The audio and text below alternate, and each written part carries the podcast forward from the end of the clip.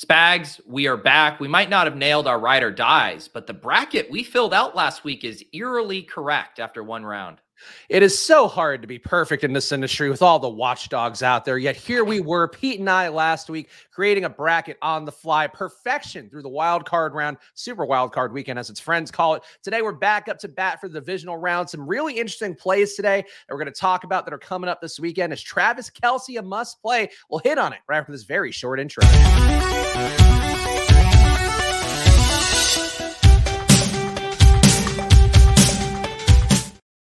Hello, everyone. Welcome to another edition of Splash Play. Of course, you guys know the deal by now. No time wasted. Let's get right into it. Pete, you can see here on the screen our perfect bracket that we are now rolling into another week here. Uh, we had some upsets on the board. We did pick the Jags to win, did pick the Giants to win. Uh, the Cowboys, I think, not technically an upset relative to the markets, but certainly a team that got steamed down, I guess, by all the people thinking Tom Brady was going to show up. How do you feel about this first weekend here? Because it does feel nice to be perfect through at least one round. Yeah, it's funny because I did, you know, we weren't going out on a huge limb with the Jags. I mean, they were two and a half point home underdogs. I think the biggest one we nailed would, of course, be the Giants. I know there was some late sentiment that that liked the Giants here, but when you looked at that spread and and obviously the seating, I think that was our our biggest call. And like you said, too, like there was similarly, I would say the Jags and Tampa were similar, right? Where people had convinced themselves that the home underdogs were the play. But we saw right through that Tom Brady bullshit. We know he's cooked. We know he's destined to go throw 30 interceptions for the Raiders next year. And we picked the Cowboys. Uh, were there any key takeaways for you from that weekend? Obviously, I'm sure you talked about it enough here, but if you want to give your elevator pitch thoughts on what happened last weekend, anything really stand out as being uh, noteworthy to you about the teams that remain? I mean, I think the biggest thing, right, was seeing the Bengals and Bills really struggle against second and third string quarterbacks. I think that's what surprised everyone. You saw those spreads were at 10 and nine and a half, or sorry, 13 and a half, I believe, for the Bills and uh and nine, eight and a half for the Bengals. So that I think has impacted how people are thinking about those teams. And then it's just ironic that they're playing each other this week. And then, of course, we have the emotional, you know, rematch of their week 17 game that was canceled. Nothing else was too, too crazy to me. Like it seemed like the Jags and the Chargers were close with the Jags, the better team. It seemed like same the Vikings and the Giants would play a close game. Not a surprise that the Vikings fired their defensive coordinator after that game, after they just hemorrhage points all year. I guess my one surprise, I did think the Seahawks were going to keep it closer. They did in the first half. And then, you know, you tried to warn me last week, uh, and then San Francisco blew the doors off them in the second half. That was my only uh, disappointment. Was I was hoping the Seahawks could keep that closer. So let's talk about Brock Purdy for a second because people pointed out I did show my exposures for the playoff best ball, the wild card round, and we will try to sneak in a divisional playoff best ball draft today as well because the mitten returns again, again is coming out today. Uh, and that's already out in the underdog streets. If you want to play along with us, use a promo code SPLASH to double your deposit up to 100 bucks. Uh, but one thing that did jump out to me from last week in particular was how, well, first of all, um, the Brock Purdy thing. So I had a ton of Brock Purdy. I know you were mad at the Brock Purdy snipers. Do you feel a similar amount of displeasure, discontent with people that were really stacking up Brock Purdy and treating him like he was a QB who deserved our respect heading into Wild Card Weekend? No, I've been having to do this tour all this week uh, to try to explain. Yeah, my issue with Brock Purdy was people taking him as a solo one off QB. Because mm. the whole thing with these contests, right, as uh, week 17 is no longer all that matters. It's the Super Bowl week. Week, what is it, 22 is all that matters here. And so making sure you have a live lineup in the Super Bowl is what you're going for. And so I will look at these Brock Purdy snipers and I'm like, if you are correct and the Niners go to the Super Bowl, you are dead with this team. Like you can't win. You need him with George Kittle. You need him with CMC. And so that's why I was tilting. We're the the raw doggers. I actually have, I'm looking at my exposures for my teams advancing. I have 20% Brock Purdy, my third highest QB after Lawrence and Dak Prescott. So I'm on the Brock Purdy train. I'm just loaded up with fucking Niners when I have him. How many uh Jalen Hurts did you get across? Because I got a stone cold zero of Jalen Hurts. Yeah, I got 2% across one share. Um, and I was what what stings about that is one of my biggest, like my exposures heading into it. Um, not necessarily hurts, but I had a ton of Devonta Smith and a ton of Dallas Goedert, and I did not get a ton of that through. And I'm actually pretty happy with my advance rate. I had um, a little over 200 teams and had 49 teams advance. Um, so to be heavy on the Eagles and get that through, I feel good. But you do think, man, what could have been if you could have snuck through some of those bye week teams? Did you have particularly ridiculous advance rates per tournament? Like, is it because that was the thing I've observed? I saw a lot of people on Twitter doing it. And like, and I normally, you know, we've talked about it enough. I don't care about advance rates that much. What matters is if you can win it at the end. Like, yeah. ultimately, advance rates are kind of a vanity stat along the way. But like I had over 60% in the mitten four, I think, over 55% in the mitten three. Like it just seemed like people, the fact people were drafting so poorly, and again, not stacking up Brock Purdy, that stuff, it just felt like there were real advantages there in a way that I wish I'd thrown in more entries. Like I only put in 100. I wish I'd put in a thousand. Well, I actually think, I think we should the reason I'm actually kind of, and I'm with you, agree about the advance rate talk, but I actually think it's impressive when you have a decent or even an average advance rate in these if you are building for the Super Bowl matchups because your expected advance rate should go down as the one off bros are just, you know, basically have a chance to have a really high floor week one lineup. And we're taking zeros with bye week players. We're overstacking. So we have more ancillary guys who are unlikely to go off trying to get the Cole Beasley or Khalil Shakir in the Super Bowl. So if you have even an, an average advance rate in these, I think you're doing really, really good. Um, my to answer your question though, what was made sense to me about mine my gauntlet, my initial gauntlet, my initial mitten, the ones before the playoff standings finalized were by far my best advance rates. Like my mm-hmm. early stuff, because I think that was when you could go all in on teams without the market having caught up. And this was even before like the 49ers steam. Like, you know, once you were in later drafts, it was almost impossible to get every single good 49er, you know, CMC, Brock, Kittle, Deebo, Aiyuk you could do that in the first gauntlet in the first version of these. So I have a few teams like that. And so to me, that's always my big takeaway. When I looked at my best ball mania entries, my best teams were drafted in May. And it's just like, just fucking draft early. And then, like, yeah, you draft for fun, but man, it seemed like the edge is always drafting early. Yeah, I'm with you on that one. One thing too, I wanted to bring up. I will say, and I'm curious your thoughts on it. And obviously, we are going to get into ride or die picks in a second, catch up on what we did last week, and then go game by game and go a little more in depth than uh, just because there's less games to go through. Uh, I think the Giants are a little bit overvalued this weekend. I would say maybe even a lot overvalued, um, especially relative to the divisional round playoff best ball where Saquon goes in the third round, and you basically have to build out a Giants team. I think because the Giants beat kind of a paper tiger Vikings team that we all flagged, and obviously the analytics industry flagged, our team of football outsiders flagged like they were, they were basically the worst playoff team that's existed in the last you know 20 years or so. But I think now, as a result of the Giants pulling off this very mild upset, they're now being treated like they could beat the Eagles. And we even had it in our bracket. And that's the one I wish we could walk back right now because I think the people are thinking the Giants can actually take this and maybe even go to the Super Bowl. And they're well coached, but boy, the talent gap is going to be huge this week. And I kind of think they might get dusted. I, I agree with your macro take on the Giants, but I, I would push back on them being overvalued in the underdog divisional contest uh, Barkley does go early, but to me, I think that's less of a Giants win thing and more of the running back positional scarcity thing. Because running back like falls off a cliff. I love taking Tony, Tony Pollard in these. People are terrified of this matchup against the Niners, but when you look at the top there, even ETN, right? They're they're nine point uh, underdogs here, negative game script. He hasn't been catching passes like the running backs get thin really early. And I think what people say is, hey, I might lose Barkley now, but at least I could get a 20 point game from him, even in a losing effort, and help me advance. And then I'll use my James Cooks and Pacheco's or whoever. And so then you look at the other wide receivers. I mean, Hodgins still goes in the second to last round. Slayton and Richie James are free. Daniel Jones goes super late. So I don't actually think they're being overvalued. I think Saquon's just getting thrust up because of the running back position. That's fair. And I know you've been doing the FFPC stuff. Certainly, he was a very chalky play there as well. So people yeah. do love Saquon. I still think he's a league average back who's just getting a ton of volume. And I think we're going to find that out this week uh, against the Eagles. Run defense has improved a lot throughout the year, but we'll find out. Uh, let's go into the ride or die picks real fast. And worth pointing out the news for the week real fast, too. Not anything that interesting. Um, Mecole Hardman going to be out. CEH will be back for the Chiefs. Isaiah McKenzie looking like he'll play. I guess we could touch on that fastly or quickly here, Pete. Um, do you have any thoughts on that stuff? I feel like the McKenzie thing is the most interesting one. CEH, yeah. maybe he gets a, a, nominal amount of work, but McKenzie coming back in, I feel like it just makes it a three way share for the slot for the Bills. And it's going to be the hot hand who gets the most work, in my opinion, for the Bills.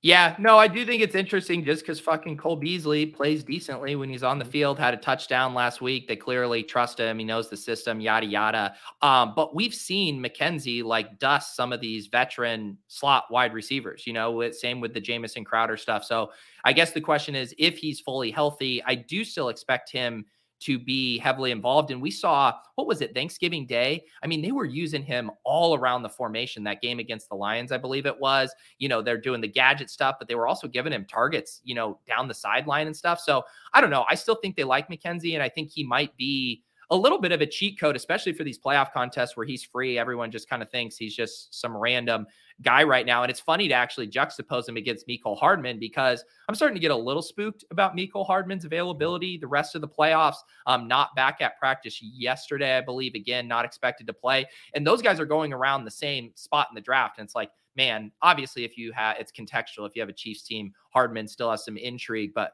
I feel much better about the way things are trending for McKenzie. Yeah, I've been still taking Hardman in the divisional round playoff drafts in the hopes that he'll be out there when it matters for the Super Bowl, but it definitely does feel like that's getting a little bit thinner uh, week to week here. Ride or die picks update last week, as Pete mentioned, it wasn't the best week overall, at least for Pete's side. I have gotten a ride or die pick right every single week this season, which blows my you get mind. right? Because it was probably the bullshit one that I was like, I shouldn't give you this. No, these are good. So the ones that I got right, Darius Slayton outscores Justin. Jefferson. That's a monster. I can't. That's a monster. God, I can't believe you. How do you win on my guy Darius Slayton? Well, here's the thing. I've welcomed him in. Do you know that there are like reports out there that he might get $50 million in free agency? Like he get might get a legit deal because he's now perceived as a genuine outside receiver. Dude, I I I hadn't seen that report, but I could totally see him being this year's Christian Kirk. The guy everyone's like, how did he just command that level of money? I actually think that's a pretty good comparison. Yeah, that wouldn't shock me. And then the other one that I got right, Cowboys by 12 and a half points. I guess I could have stacked another 10 points onto that one, but that was our thesis all along was that Tom Brady was not as good as everybody thought he was going to be. I didn't quite think it was going to unfold the way that it did on Monday night, but uh, the safest 12.5 point win you can ever find. Yeah, that was a good one to take because you know, most of these lines I would say are like pretty efficient, you know, relative to what the, you know, Vegas and Pinnacle models think these games are going to do. But then sometimes the public money can distort the line, similar to what happened, I think, in the college championship game. I I wonder too if this line, like, it would be interesting to talk to some models and what they had that at because you have to think the Cowboys, when you just look at their body of work this season, should have been projected as bigger favorites. I would think so. The Brady steam is sort of hard to ignore, but let's see what we can avoid this week. Of course, it's ride or die picks going into the divisional round. I think there's some really interesting plays to hit on. But uh, Pete, tell people how we play this game of ours that you've grown to love so much as I've grown to dominate it week after week. Yeah, no, I hate this game. I've been waiting for us to uh, to hang it up. I think we should go back to building low ball lineups. You know, that's that's more my sweet spot right there. Uh, we we we should bring that back. I mean, drafting the low ball with our listeners that was a that was a grand old time. Yeah, um, guests too should come back at some point, but you know, we did what yeah. we did. We made the choices. hey, it's hard enough to just show up once a week, man. Imagine having to send a DM to book a guest. Oh, uh, oh, well, I, I I killed two Sal Vetri's grandparents based on him flaking on our shows. He didn't. Jesus, Chris. I, I just think. Well, no, I, I shouldn't say that in that way. But but Sal also unfollowed me on Twitter, so that kind of hurt me a little bit. I think Sal is not our friend anymore. Really?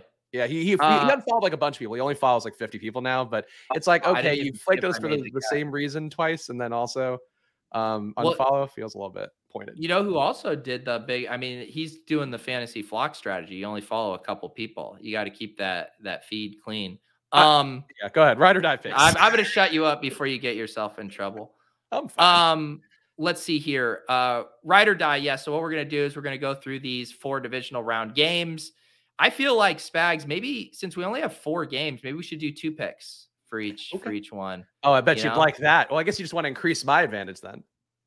You know, uh, you're right. As an underdog, the less sample size uh, would probably be better for you, but I actually know I'm a favorite, so I need the extra ones to cover ground. But we're gonna pick a hot take or two. Could be fantasy related DFS against the spread, uh, player props, whatever. Then we will benchmark it as either a one point a three pointer or a 10 pointer, one pointer is like a 50% chance of happening, three pointer around a 33% chance, 10 pointer should be a true Hail Mary, sub 10% chance of happening.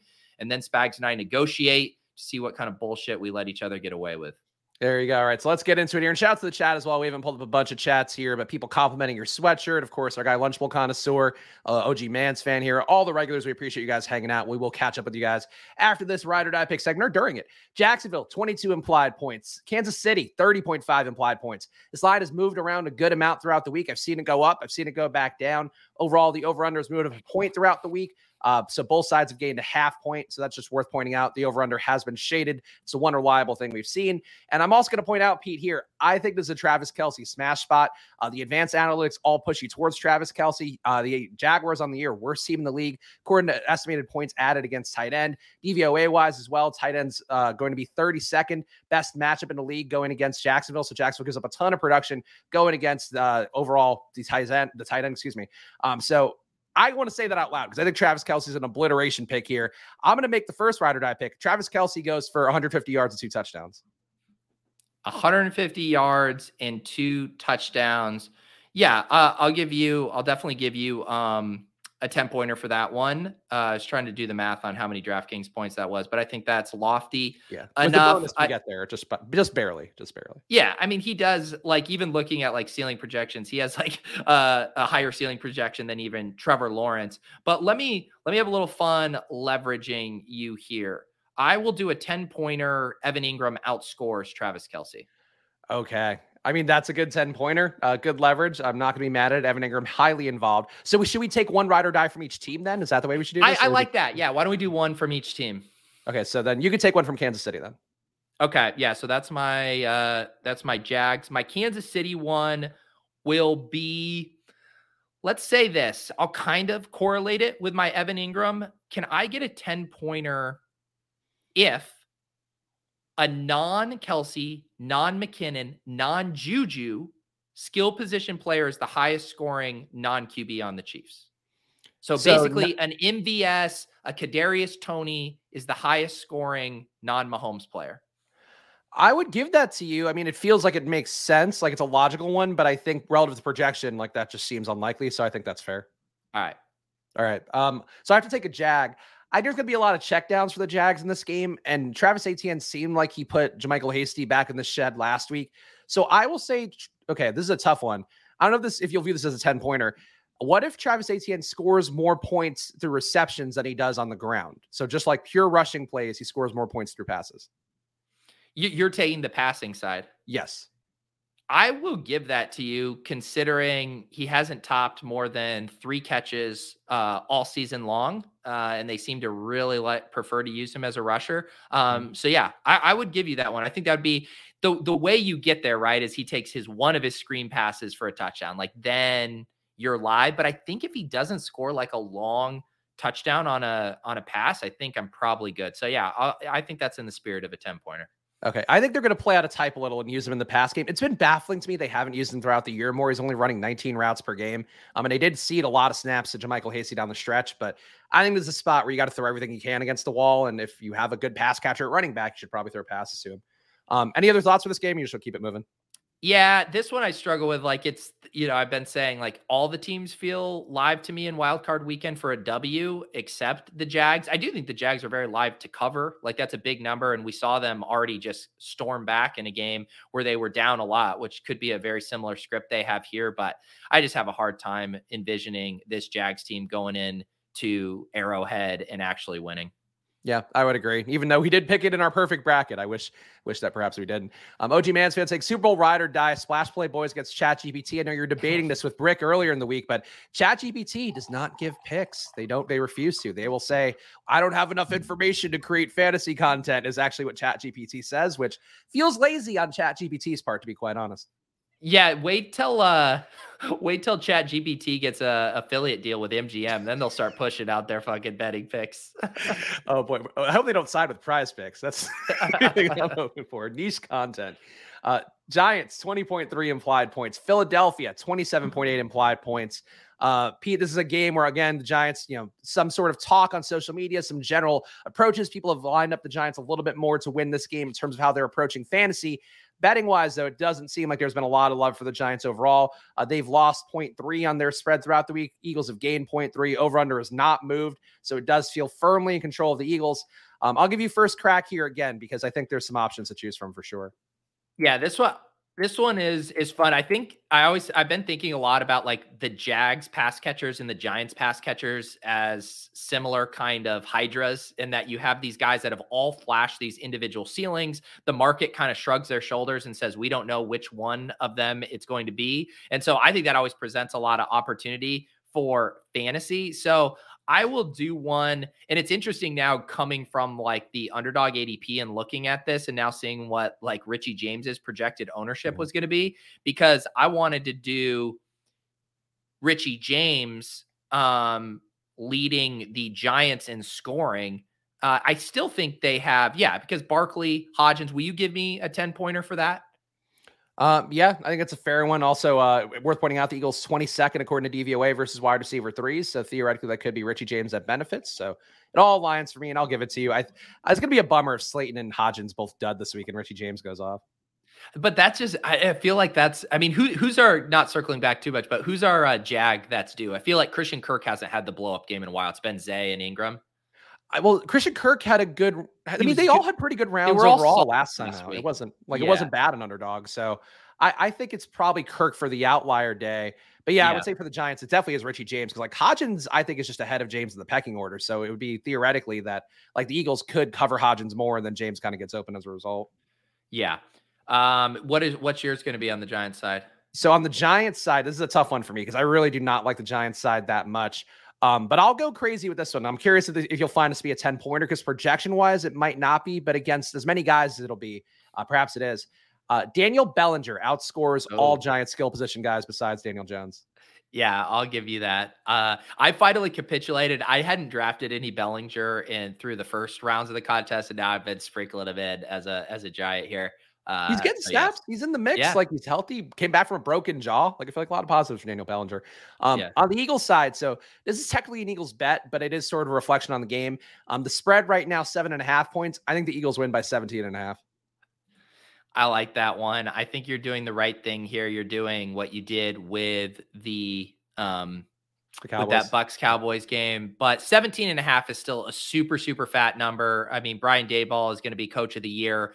Uh, I do think that's very live because Daniel Jones could just show up with an epic meltdown game. But I also think this team will not just roll over, right? Like they're not just going to start calling run plays, you know, down 15. You know, they'll keep attacking, keep scrambling. So I, I will give you that one because I think that is a that's a fat number there.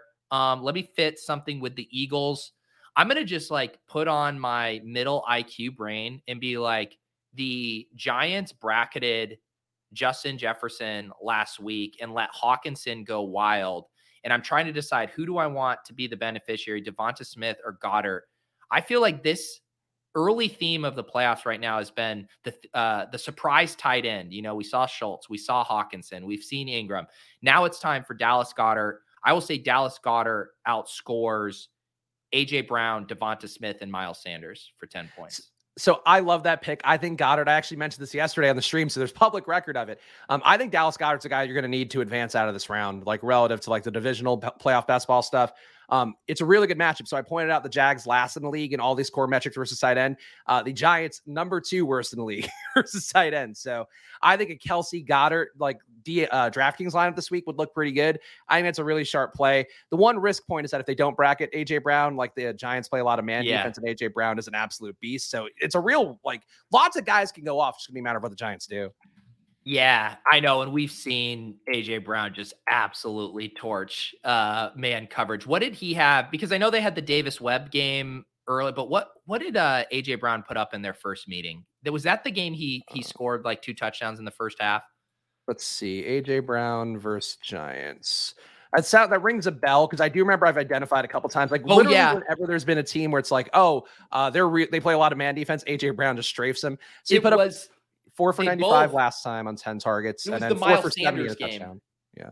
The Miles Sanders had 144 and two that game. So that's right.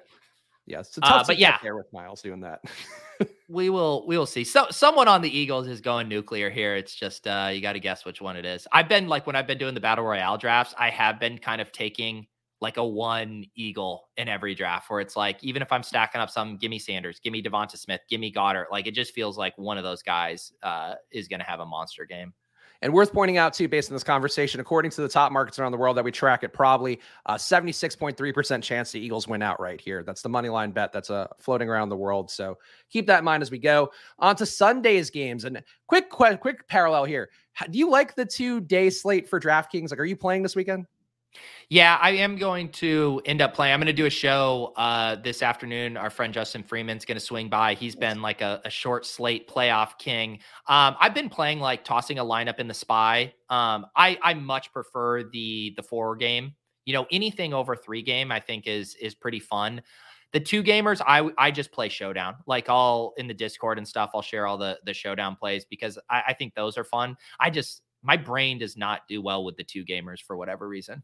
See, I think you've been good at Showdown this year. You should just apply the same strategies to a two game slate. And it's like, oh, what are people building based on this two game lineup build? Yeah. And you do the same thing. So that's why I kind of wish it were two two gamers because I think people do have a hard time like not jamming in six guys from one team and whatever. Um, but yeah. that's how I view it. Like I would have rather had two two gamers. I think it sucks because I do think if you're a casual player, you don't want to late swap a bunch. You're probably dead in the water going into Sunday just because even if you have the nuts, like you then need to pivot against uh, these guys who have 150 lineups who also have the nuts.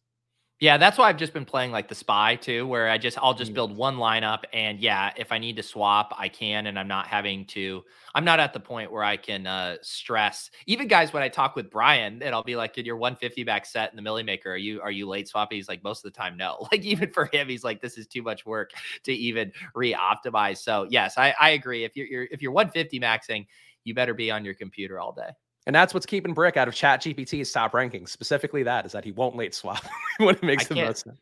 I was so dizzy. We did we went uh went through it on lulls yesterday. Uh and we we had a few funny moments. Um, the what they said the definition of run pure was them listing David Kitchen as one of the top DFS players. There was a few good moments, but for the most part, you're like, this thing's so shitty. Like it, it has like a year and a half lag on things that would just be easily searchable on Google. So mixed bag with Chat GPT. You got to introduce Brick to Replika. You got to introduce him to Girl Brick, and then you can make it a whole bit. oh yeah, I mean, I got to keep him away from those things that you know his his eyes start you know lighting up, and next thing you know he leaves me.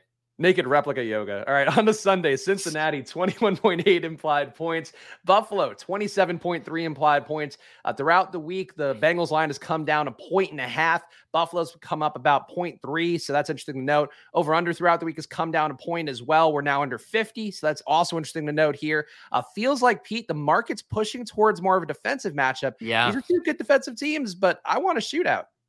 I do too. In this one, I remember when I talked about this on XM, I was like, give me the over. These two teams, I, you know, you're watching them play on the Monday night game that got canceled, and the Bengals march down the field, score immediately. And I'm sitting here, and then I'm like, I don't necessarily want to IKB the markets here, who, like you said, are continuing to indicate. I don't know if it's some offensive line issues, you know, how much of a pass rush was getting home on Josh Allen last week. Uh, I'm trying to figure out why they think this is going to be a slower game because both of these teams, their pass rate over expectation this year was massive. And the way that the Bengals, because I do think if you said, hey, the Bengals want to keep the ball out of Josh Allen's hands. They have some good running backs. Let's run the ball. But that's not how they attacked that game to start last week. I mean, it was full aerial attack. So I honestly have been struggling with the over under in this game, and I don't have a good read on it. Yeah, I agree. And I think there are some interesting things too, where clearly the Bills saw a little bit of what Cincinnati wants to do in that game and sort of is going to have to adjust to that. But then Cincinnati's going to have to adjust the adjustments. So uh, some weird things in this game that you're not normally getting in a playoff game. Uh, but I'll go first in this one. We'll start the Cincinnati side. Um, I will say that. So I think people will chase, no pun intended, chase Ja'Marr Chase because he's been the best receiver lately. Target share has gone up. I think Chase is going to run into a tough time with Tre'Davious White being out there and being full go. Like I think that's something people forget. And he's the one shutdown corner in the league that I'm like, all right, let's be a little cautious here. Tee Higgins, I think scores. Uh, let's see, we have a five point spread. I'll say Tee Higgins scores five more points than Ja'Marr Chase. Would you qualify that as a ten pointer? Um, five more points. Yeah, I just looking at the gap in their projection. Um, I think that's a 10 pointer, but man, that that feels like a sharp one mm-hmm. because mm-hmm. um uh, one you're kind of getting you're getting your uh, your hand in the dirt there with the matchup but also we've just seen these guys be able to ping pong these alpha games uh, so i hate that i i'm giving it to you but i gotta be fair by the letter of the numbers in these projections what what's the spread that stochastic has on Ja'Marr chase versus Tee Higgins projection so they have Ja'Marr Chase at 18.01, Tee Higgins at 13.2. So they definitely have knocked down. I think the target share change in the last four weeks has probably pushed more projections towards Chase. And Leone has an even bigger gap. He has a base projection of 21.8 for Chase and then 14.8 for Higgins. So six point gap uh, or sorry, seven point gap, and then you're going to tack on five. So I saw it 12 point. I guess I got to give that to you. Okay, I accept it. What do you want from the Bengals? I am worried. Um, let's see. What do I want from the Bengals? Let's see. Um, if if this is like a, what's the total in this game? Did you say?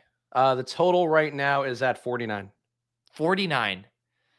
There's no, I can't do like this game goes under 39. That would just be batshit crazy. Um, is it um, though? Football's volatile sport, Pete. I don't know if you heard. It is, but man, like when you saw, so Josh Allen's aDOT has creeped up like every week. His aDOT last week was 21. They were, he was just fucking bombing the ball down to Gabe Davis towards the end of the stretch there. It feels like Gabe Davis has kind of had like the Mike Evans thing where they just keep taking deep shot after deep shot and we haven't had the explosion game. Fuck it. Let's do Gabe Davis explosion. Let's say uh Gabe Davis um outscores everyone except the quarterbacks. Is that a 10 pointer? I mean, I think I think it is. Um I, I think I'm with you Diggs, on it though. Chase, yeah. Higgins.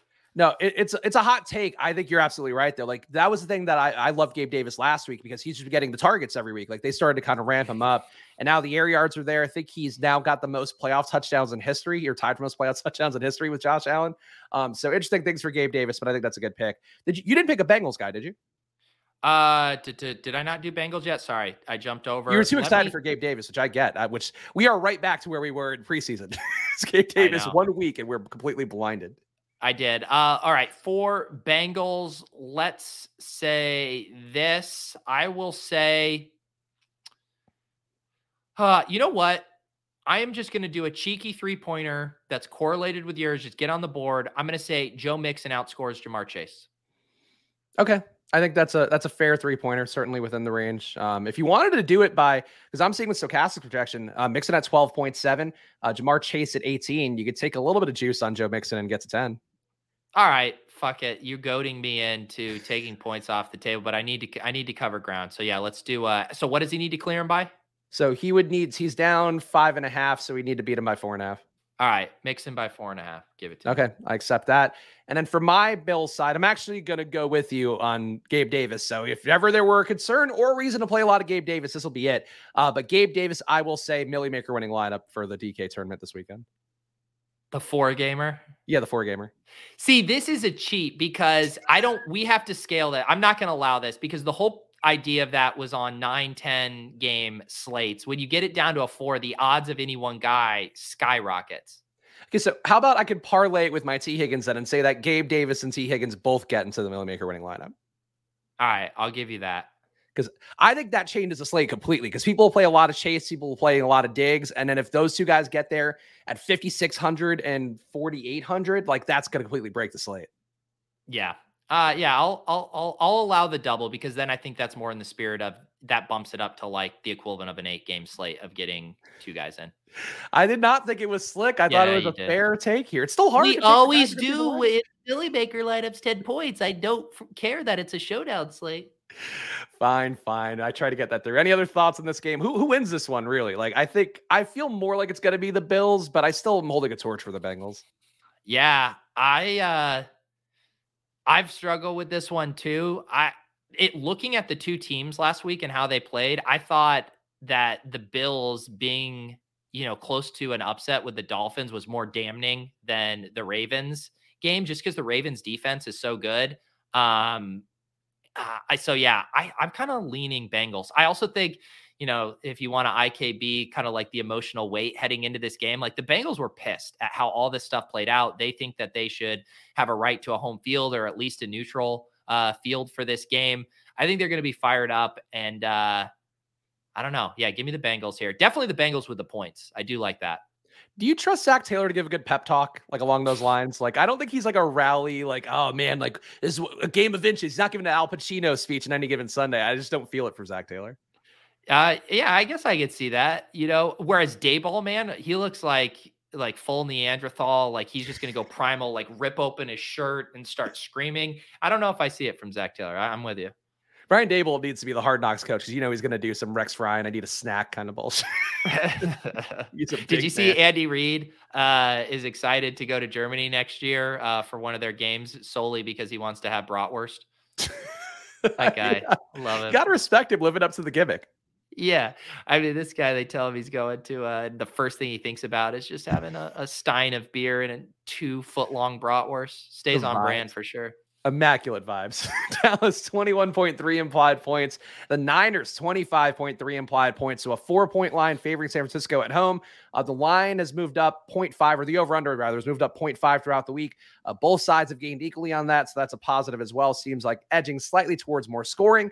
Uh, Pete, you can go first here if you want to pick either the Cowboys side or the Niners, uh, the Niners side. Yeah. Um, I, I think I mentioned at the top that I'm surprised both uh, projection wise and like how he's being drafted. It seems like everyone's just like out on Tony Pollard. I mean, he to me was clearly their um, lead back in that game. Once it got uh, to be a blowout, they started ramming Zeke up the middle a little bit more, but Pollard was getting all the work early. If we assume this game is closer than that game and we assume they're not having success running into the interior line. Like I think Pollard's going to have a really big game here in the passing game. So let me just do a 10 pointer. I'll say I'll say uh, Tony Pollard outscores Christian McCaffrey. Okay, uh, that's interesting. Um, I, I, think that's fair. Um, it does seem like relative to projections, uh, McCaffrey favored by ten, so that works. Um, I, am with you on that take. I worry a little bit about the Niners' ability to cover the running back. They do have actually one of the highest EPAs, one of the best EPAs in the league, rather most negative EPAs uh, going against pass catching running backs. So that does spook me a little bit about Pollard. Um, I think it's going to be a weird one where somebody who is not a core Cowboy goes off. What if Michael Gallup is the top scoring skill position guy for the Cowboys? Um, yeah, I I'll give you that because I think it. You could argue it'd be close, just even over CeeDee. Um, but I wouldn't give you that one because it's too close. But yeah, you toss in Pollard and you toss in Schultz, who uh, has another kind of nice matchup here. I know the Niners are more weak over the middle into slot wide receivers. So yeah, I'll give you that if Gallup leads it, but you certainly can get there with a bomb. Yes, that, that would be the hope here. I think they have to try to attack downfield a little bit here. And that's the one uh, Niners weak spot in the year 0.4 EPA on throws of 20 plus yards, 43% completion rate. Uh, both not good marks for a defense that's good in pretty much every other facet of the game. Uh, for the Niners side, worth pointing out, Christian McCaffrey is going to be incredibly highly owned on DraftKings this weekend, yeah. obviously also in the playoff best ball stuff. That's important to keep in mind if you are playing DFS on DraftKings. Um, but I guess I'll go first for the Niners, and I will say so pressure, check downs. Christian McCaffrey catches 10 or more passes. Is that a 10 pointer? Um, let me let me see what like these guys have for his base. He's averaging six projection. targets per game on the year. 24 yeah, routes per game. I know, but that that feels more like a five pointer to me. I'm just being completely honest. 10 is like well within his range. I don't I think his ceiling projection for catches would be like 13 or 14.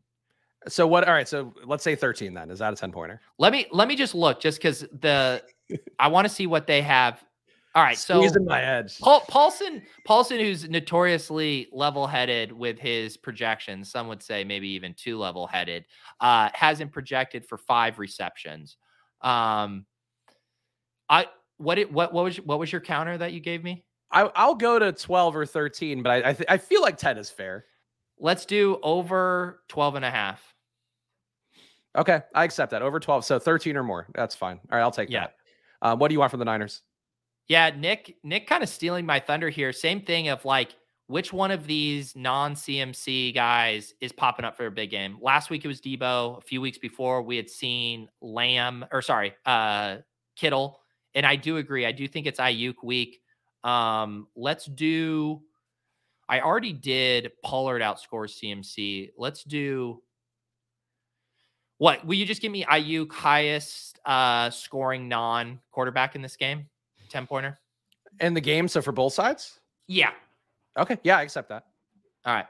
Yeah. Right, so obviously you're looking at CMC is the big one, his own teammate. But I do think there's kind of like a negative correlation there, right? Like if Aiyuk is stealing a couple of the touchdowns, it means uh, CMC is probably out of it, and so then you're really competing, I think, mainly against Lamb. All right, so who who wins this game, Pete? That's the other question here. I'm this is one thing where I do think no matter who wins this one, as long as they score enough to advance, I think I'm going to have some teams that are going to be well positioned. You know, they just have to beat the Eagles or Giants next week. So I don't have a real dog in this fight, but I am curious who you think is going to win. This is where like I feel like I do a decent job of like compartmentalizing based on like format and where there's value because I hopped on Niners minus three and a half. Like I thought this line would be like more like six or something, and it has moved to four. So you know, yay me, half point of uh, closing line value there. On the other hand, I've been absolutely pummeling the Cowboys in these drafts because they seem incredibly undervalued. I mean, mm. Dak is going super late. Like I said, you can like set up really sick AFC stuff and then just grab Lamb, Pollard, Schultz. Like it's so easy to do. So I'm like of two minds where I think that D- Dallas is undervalued, and yet I still think the Niners uh, pull it out here. I think Dallas wins. I, but I think it's, I really think this is a pure coin toss. Like I think it should be yeah. a closer spread. Honestly, um, I think really? it should be like a pick 'em basically. Uh, but wow. obviously, Niners being at home and all of that. But I think this is going to be the better game out of all of the NFC games by a wide margin. Um, but I think Dallas wins. It's just you could tell me either team's going to win, and I'm personally most financially motivated by Brock Purdy moving on because I have some sick Brock Purdy teams that are now just need the Niners to get there. Yeah, uh, yeah, I think Brock Purdy advancing will be very fun just for mass chaos. It will be very bad for my mentions because the raw doggers will uh, continue adding me. Uh, yeah, the thing, this is where I'm torn. I think I would like to see the Cowboys win but the Cowboys to me just seem so destined for like the grossest meltdown game. Like the Cowboys going on the road to Philadelphia. I feel like Philadelphia would just like kick the shit out of them. And then it's like, well, we got a shitty NFC championship game. Uh, whereas at least the 49ers, I think, are going to put up a fight. So yeah, I'm torn. I do like you. I just hope this is a fun game, a close game, because uh, I think it has the makings to be a pretty fun shootout. Yeah, for the people that are fading the Cowboys or worried about them, uh, Dak does kind of fall apart when there's pressure. 68 QB rating on the year. Uh, Brock Purdy, shockingly high 82 QB rating on the year going against pressure. Brock Purdy is a world beater. But Pete, we couldn't do a show together with the new Mitten returns out there. We have to enter one tournament on this one before we call it a show today. So I'm pulling it up on the screen now. We are entered. Uh, the draft just filled right before my eyes. And any overall thoughts here, because we are picking at the turn here of this round. Any thoughts for yourself on how to approach these tournaments? Is anything kind of bubbled up as a strategy for you? Because I've grown to like 4 2 2 2 builds a lot. I think 4 3 3s are still what I would try to push towards, but obviously you can kind of do whatever. Have you kind of gravitated towards one particular kind of build? Well, I would say one dynamic in these divisional ones is it is a little harder to get like clean four three threes. You know, I like those when you are able to get the best players on each team. You can still do it if you're using Giants and Jags and, and maybe Cowboys just because they're a little cheaper. But in general, it's harder to get that. Um, and I've also noticed because there's less teams and more drafters competing for the same bucket of teams that I've been forced to go to more like some one off plays, some more bring back. So even if I load up the Chiefs, like I might take a Marvin Jones as my last pick, even though that pick is going to die, but just trying to say, can I get ceiling here to advance? So I've been a little more willing to break like macro team correlation in these. And then, like I said, my biggest thing is I've been going AFC early because I do really like the value on the Cowboys and Giants later. Yeah, no, I agree with that. And shout out to Mathology. Raw Dog's giving it back here with a $6.90 super chat. I think Mathologist hears the word raw doggy and he's like, ah, the, the bat signal's been put out for me. I have to jump in. yeah. appreciate uh, you. We appreciate you, Mathology. And Spags, how, how have the super chats been flowing uh, during the week? You've been uh, getting some tips? I mean, we, we do some here and there. I don't pander for them that much, but our, the regulars like to throw some max, you know, Lunchable connoisseur like to throw some, and I'm very appreciative of that overall. Just like I'm appreciative of a good coffee pour. Have you um, showed your nipple to try to boost the super chats? Is the question. Well, the thing is, like, this is all like doing splash play to me. Like, you know, Pete knows, like, I don't make money off it. I just do it for fun because, like, it's going to be helpful to kind of build a channel and go. And like, I think you know, we've talked about it enough. There are people out there doing. Wait, you're just doing, doing this for fun? yeah, no, right? It's not. Yeah, it's not giving the rich financial gains. All right, uh, we're on the clock here. I, have um, been fine doing the chalk Burrow chase thing here, but if you want to Galbrain stuff with your Tre'Davious White take, I'm fine to mess around. No, I mean I do think that Chase would look good here. The issue is like I would take two AFC studs, but we only really have one AFC stud, so let's just get an actual stack here and go with yeah. that. Um, and we'll hopefully get some upside somewhere else. All right, so we got Burrow uh, Chase. I'm glad we made the pick before Jason's uh, Brock Purdy raw dog uh, tip came in because then we would have been legally obligated to take like Brock Purdy with AJ Brown. I really think that the Brock Purdy naked stuff is going to come back to bite people because people are now no shit, no fucking it. shit. It's going to come back to bite people. There's no way it works. Like, in what scenario does that actually hit? I mean, it would hit if he does what he did last week again, and like, I don't know, just outscores Allen, Burrow, and Mahomes. Like that would be no, it. The only way it hits if it's like 49ers Chiefs Super Bowl and Mahomes gets like food poisoning from eating like tamales in Arizona and then Brock Purdy's the only live quarterback in the game. I think there's it's there's definitely worlds of a one game sample where Brock Purdy can outscore Josh Allen or Mahomes or Burrow in a Super Bowl. Like I will firmly die on that one because he's just a vessel for like great players. He just needs to throw checkdowns to Deebo. Yeah. It's fine. I don't know. It's fine. had a draft where someone took Kelce at the 102 and got Mahomes on the way back. So jealous. That's definitely something that people do. I have not been that lucky. I've, I get left holding the bag every time I try to do that, but there's ways to get those QBs to fall if you get in the right room. For sure. All right. So, um, so the one thing, so I, I, when I have done the, the Burrow chase stuff, like you generally have a decision point. Like if you're in a decent room, like they will give you the Higgins Mixon if you want it, if you want to onslaught the Bengals, or you can decide, do I make my detour here? Looks like we might have a nice Niners pocket. We could set up the uh, CeeDee Lamb already went, so you can't grab the Lamb Pollard, which I like. Um, so this is kind of our decision point. We're obviously going to draft more Bengals. The question is, do we want the elite ones? Or do we want to wait, get your Hurst, your Boyd, your Perine, and then detour for better NFC players? I think is kind of the decision point here. The tough part is that there's no other Niners you want to take past these three. And now they made the decision for us a little bit here. Um, I think we just go for Bengals and hope the Bengals make the Super Bowl. Yeah, I, am fine. I, I, mix it up. Uh, but when the draft gives you this, because sometimes, you know, as we know, these kamikaze drafters, these two won't be here. So I don't mm-hmm. mind just going all elite Bengals. We're already playing for them going to the Super Bowl when we take Burrow. So might as well get uh, these four studs. Yeah, if you had told me that like two of Aiyuk, Kittle, and Deebo were going to fall to us, then you could have made the case a little bit more. Just take two Niners and hope you can get there. Um, but I think with how that worked out, with them going right before us, like we're going to take Aiyuk and Jauan Jennings and or Jauan Jennings and Mitchell. Like I don't know, it just wouldn't feel that great to get that Niners too, man.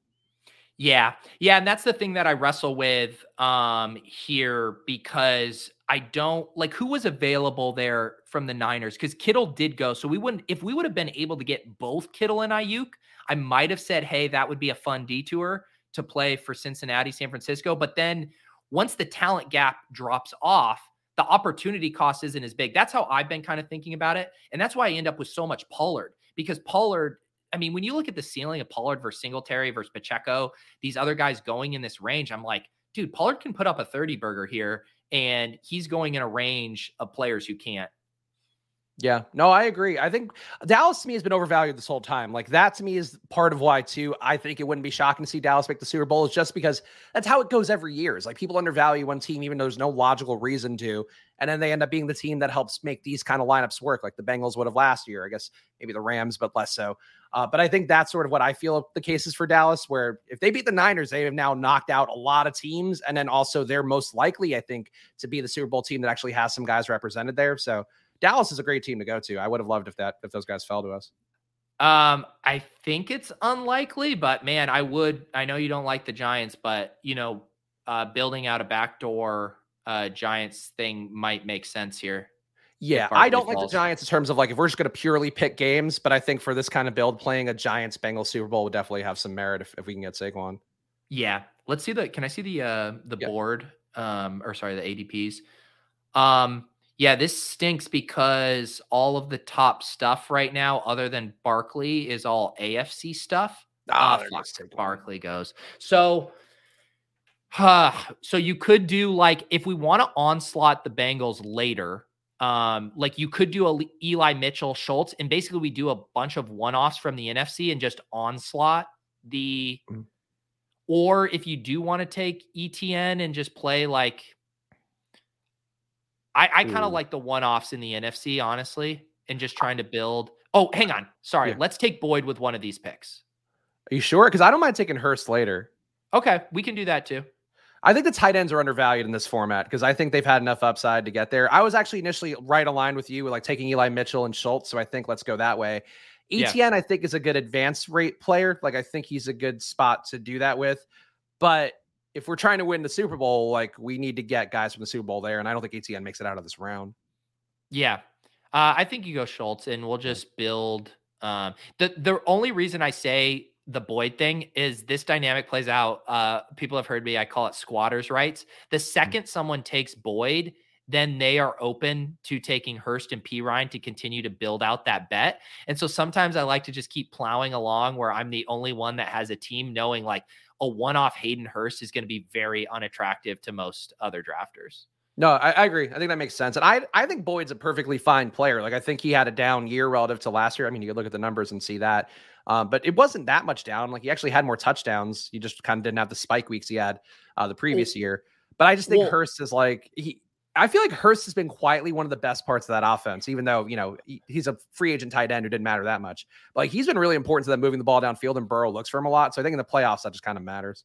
Yeah, and I do think we have now. I think I think we're done at running back just with how quickly running back drops off. There's not a lot that makes sense. I think we can just take a lot of these big cuts at wide receiver, basically any NFC wide receiver with some upside. Hodgins, I see Gallup. We have the other Giants wide receivers. Like if we want to do a Jauan Jennings because we have Eli Mitchell, um, I think that's where we go along with the the Hayden Hurst pick, who I think we need.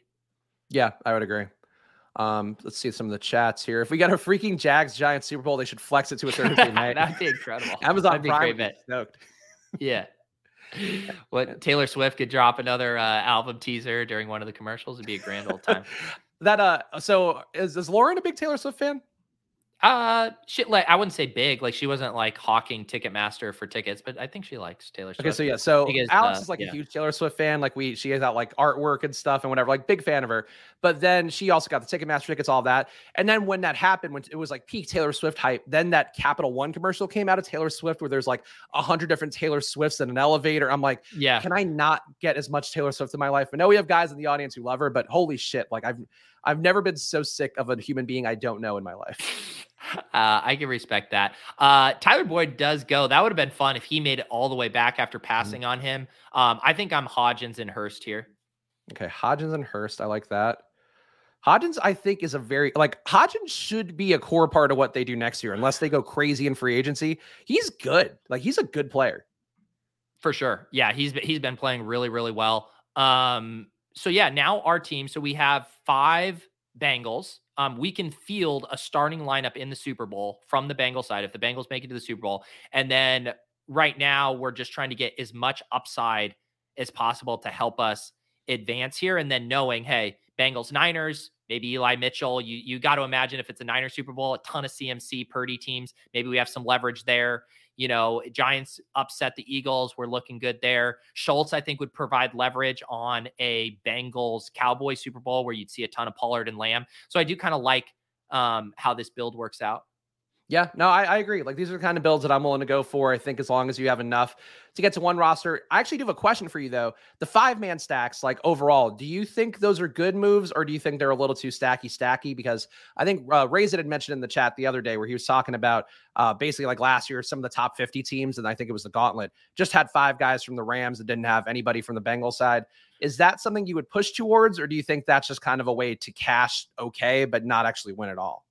I like it if you can get all of the best players on that team. If you're mm doing a five man bill stack and like two of the th- five are Cole Beasley and Shakir and stuff like that, then I start to worry like, do you actually have enough firepower to get out when other teams have a Gabe, have the Stef Diggs? That happens with the Chiefs a lot too. Like it's nearly impossible to get Mahomes, Kelce, McKinnon, Juju, just the way people go. But like what we just did in the Bengals, getting their four best players, I'm okay with that because we know all of those guys have massive ceilings, and we know two of those ceilings can often hit in the same game. Burrow obviously correlated with the pass catchers, but wouldn't be crazy to see both Mixon and Higgins have a big game. So if it's a concentrated offense, you have all of the studs. I'm definitely good with it.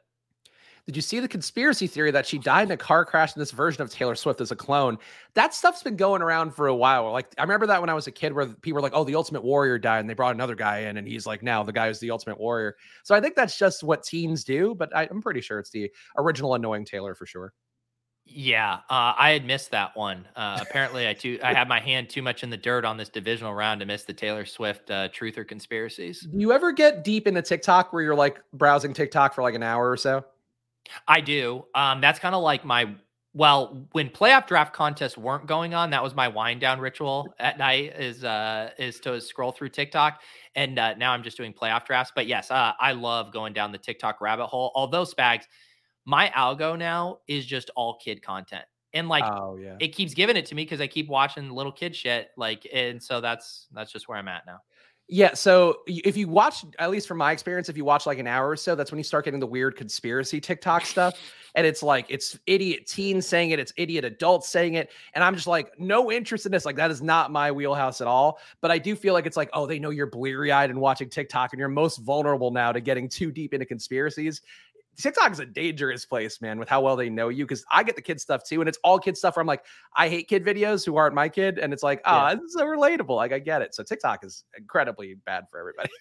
yeah, they're they're so good at like it was literally like as my like interests like change like say seasonally or whatever like tiktok just gets out in front of it and starts getting like i went through a phase this summer where i was really into watching like basketball highlights mm. um and stuff and so tiktok was just pummeling me with basketball stuff, you know, like the AAU circuit and all these highlights. And now I'm into the, uh, you know, all the all the toddlers being funny stuff. So it is what it is. Slayton for sure. Okay, I, that's what I was hoping we were going to go for. And then who should be our last pick here? Ty Ty. Oh no, Ty Hilton's gone. I think right. You could do Noah Brown. Is yeah, it Noah really Brown. that big of a difference between Brown and Hilton? I think Hilton's got a little more upside, but Brown was a little more involved than I would have thought. So that's fine. Not, neither of them is lighting the world on fire either way. So our final team Burrow, Mixon, Mitchell, Chase, Higgins, Schultz, Hodgins, Hurst, Slayton, Brown. Um, for if we took a niner, it would have had to be like Ray-Ray McCloud. I don't that's yeah, that's where at least we know, like, say if there were any say the Cowboys win and you know, if say like Gallup were to get hurt, like Noah Brown would project very well uh next next round. So I don't and he's still capable of catching a ball. I although I'm pit. Did you see my five leg pick him that bombed no. last weekend? So I had a five legger uh for the Dallas Bucks game and I was a half yard short on Noah Brown's 18 and a half yard prop. Uh, it was a 50 burger for 1k and Noah Brown screwed me on a half yard. I mean, isn't that every parlay that's ever existed? like that's how I feel about parlays. But I've said the story before, like how I got into gambling in college was like I hit one seven leg parlay, and then I was like, I'm gonna not gamble anymore for a while, and didn't gamble again until I started getting into DFS. But I feel like that's every parlay is like, I'm so close, I'm so close, and it's like, oh, this stupid thing that I shouldn't have even bet on is the thing that cost me. Well, and the thing that is addicting, and I know people do this with the single game parlays too, is you start building out a story for a game. And mm-hmm. there are like, if you are thinking of the correlative uh, correlating benefits of it, like then you're like, oh, maybe it isn't as big of a long shot. Like in mine, I had a Tom Brady pick and I played it as a Cowboys route. And so, like, my thesis on the game for the pickup was correct.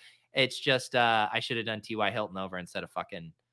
So yeah, yeah, that's a fair one. All right, so that we got our final team in here. Name um, it. let's name it. Name it. Pete and Spags finally okay. get out of this town and chip away at Pat's two million dollar lead. I I haven't named um I always name our teams. Usually I've not named my stream teams in the mitten because I'm just like I just feel like all these fucking suck. Um SP Cincinnati, uh Chippin at Corain to um the uh what I've done basically I drew the line. I named all of my gauntlet ones. Anything over $25 mm. draft, mm. I named. And I said, and then I saw like my mitten pods and I thought about going in there and I was like, even this, when you have to finish what top 12 in the mitten ones, to advance, uh, I was like, I'm not renaming the mitten ones until those advance next week. Then I will start to name those. It's sick how I did exactly the same thing. I named all my gauntlet ones as I went. I'm like, okay, this one's this. Like I, I, if I tweeted it out, like I noted that, and then for the mitten, I'm like, whatever, man, whatever fucking happens.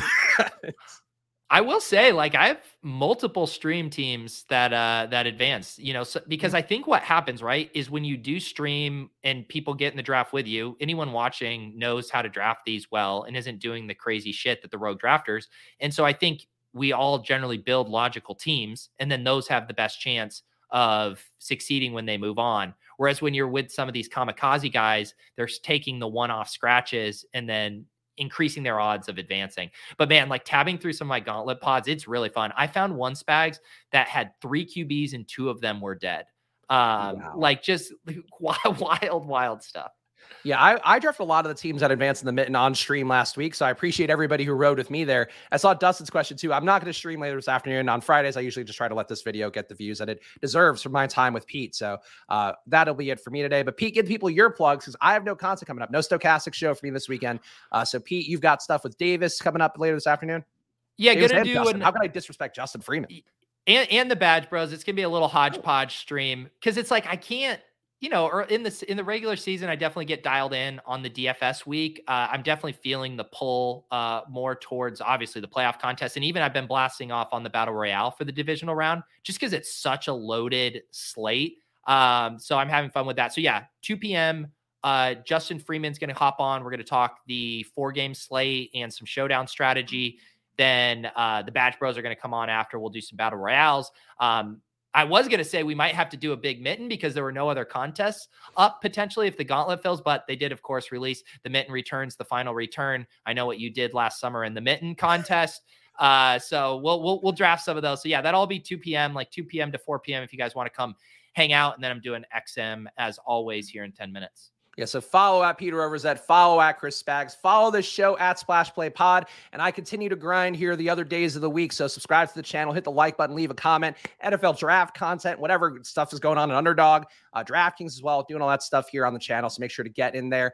Um, any final words, Pete, here as we go into uh, this is really our last like big slate. After this, it's just two games, one game, and then we are uh, gonna have to learn the XFL. Are We're gonna try mm. that. I mean, then next thing you know, uh, once these games are over, Spags and I are forced to debase ourselves by trying to eat a pizza in 10 minutes on this channel to try to keep things afloat. That's where we're headed. Can't wait. Can't wait, guys. But go, go, go do following everything, do all that stuff, and check out Pete's shows. And we'll see you guys again soon. Good luck.